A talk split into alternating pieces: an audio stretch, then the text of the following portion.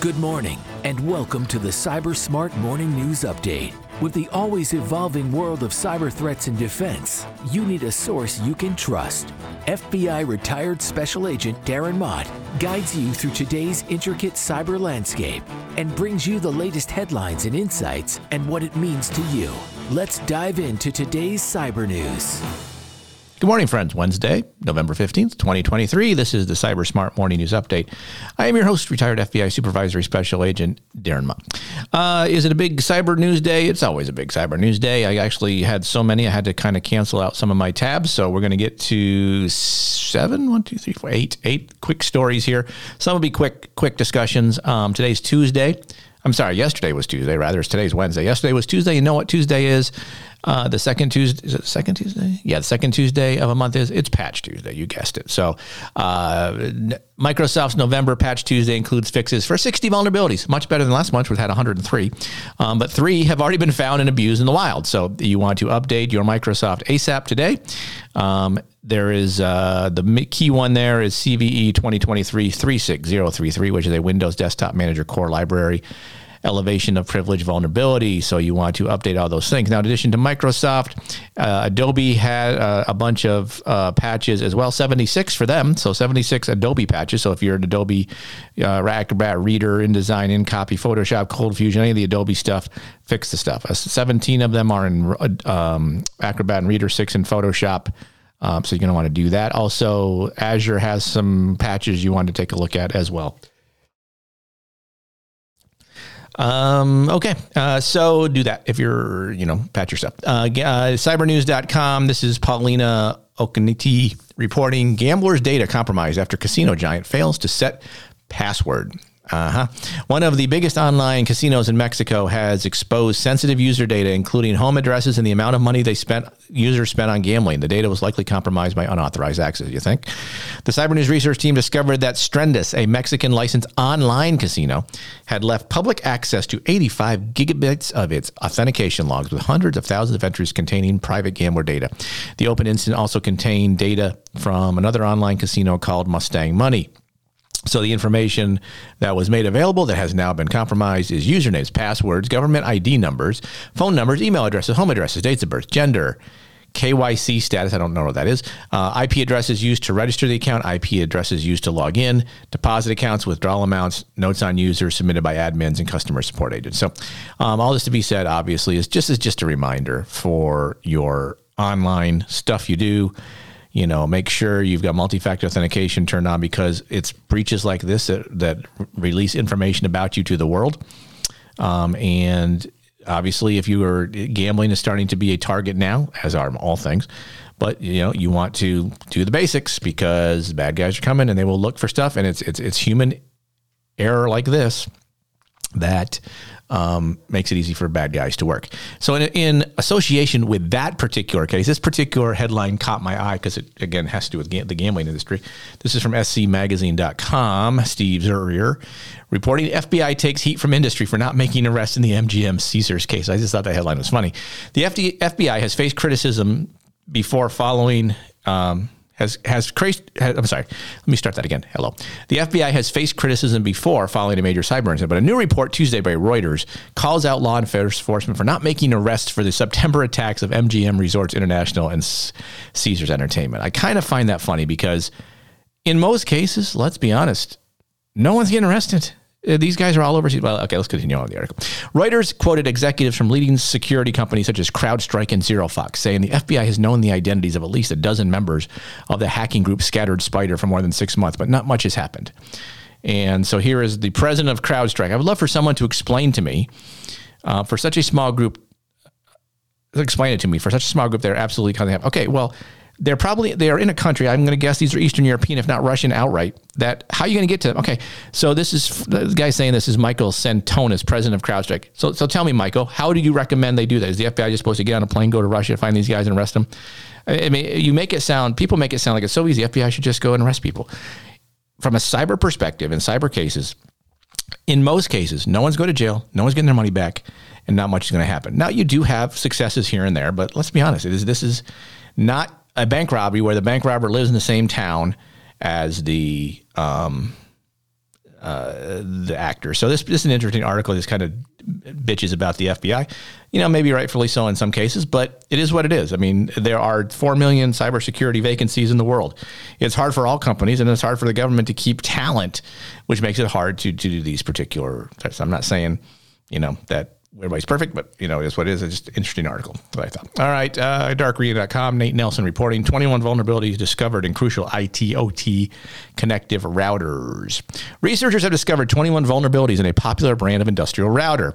At the December 7th Black Hat Europe conference, analysts from Forescout will reveal the bugs, including one which is a 9.6 critical severity on the CVSS scale, and nine high severity ones affecting a brand of OT Internet of Things routers, especially common in the medical and manufacturing sectors. Now, ideally, they will release the uh, there'll be patches for these particular vulnerabilities before this particular um, story is released. But it, this shows um, the the interaction or the interrelationship between IT, internet technology or information technology, and OT, operational technology networks, and how they are now more blended together, and how bad guys are going to start targeting these things, especially nation state actors, because OT networks are those things that manage water systems and power plants and electrical grids and stuff like that. All these, all the devices that run internal to those networks are called operational technology networks. And so we have to pay attention to these kind of vulnerabilities and ideally fix them when they're found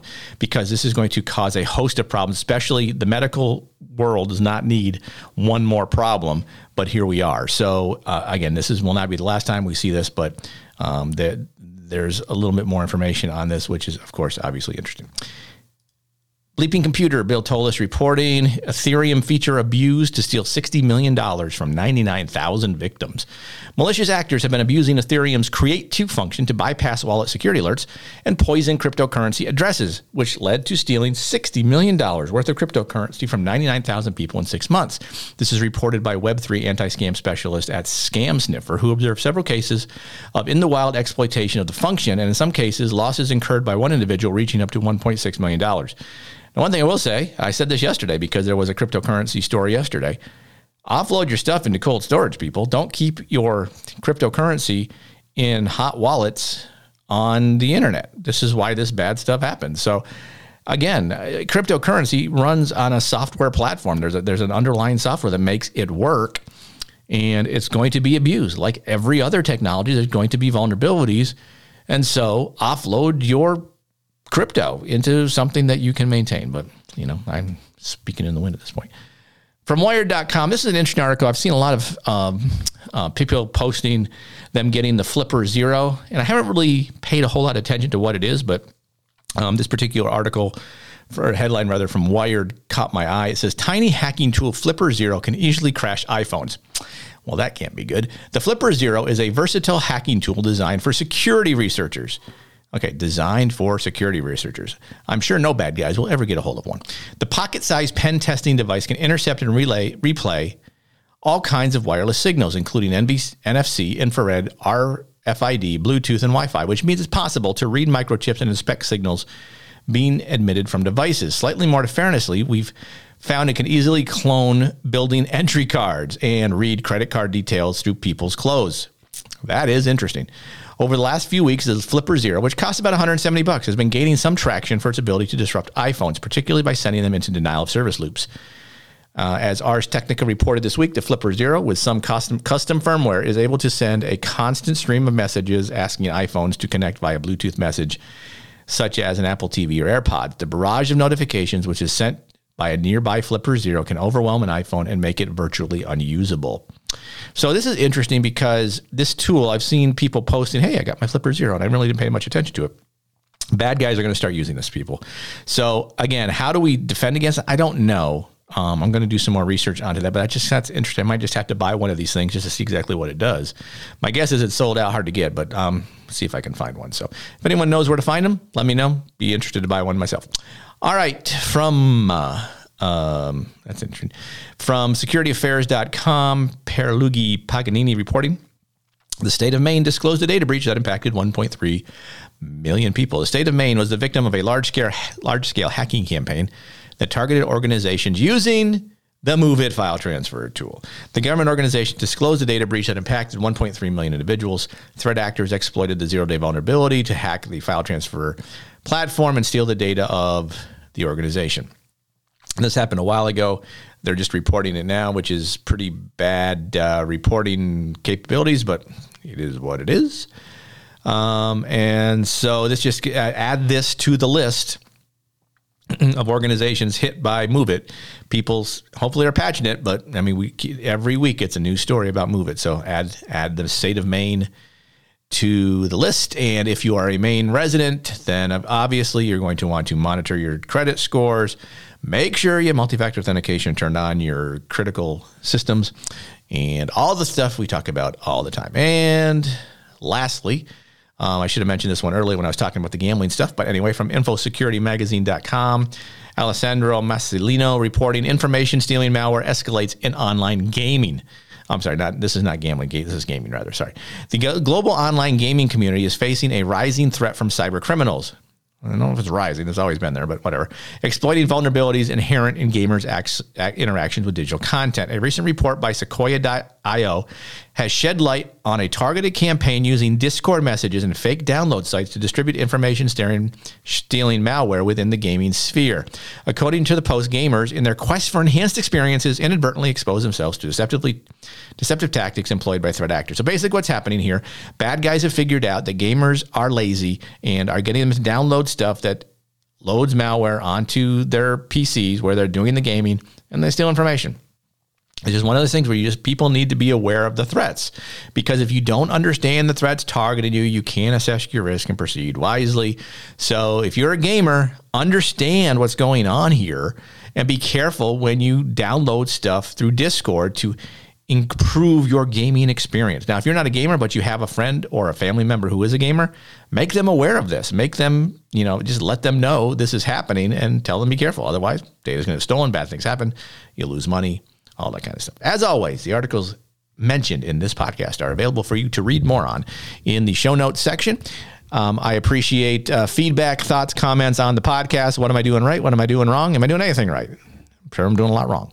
Uh, and so feel free to email me, Darren at thecyburguy.com. Find me on LinkedIn. Check out my Substack. Uh, you can find me on X. I'm kind of everywhere. Just look for the Cyber Guy, cyber spelled C Y B U R. Thanks again for listening, for downloading, for subscribing. Feel free to pass the subscription options to others. Um, and as always, reach out if you have thoughts or questions. I'd appreciate it. Enjoy your Wednesday. We'll talk again tomorrow. Cyber Smart Morning News is written and produced by Cyber Guy Productions. Feel free to email thoughts, comments, or suggestions to Darren at thecyburguy.com or follow Darren on LinkedIn at linkedin.com slash in slash Darren Mott. Thanks for listening.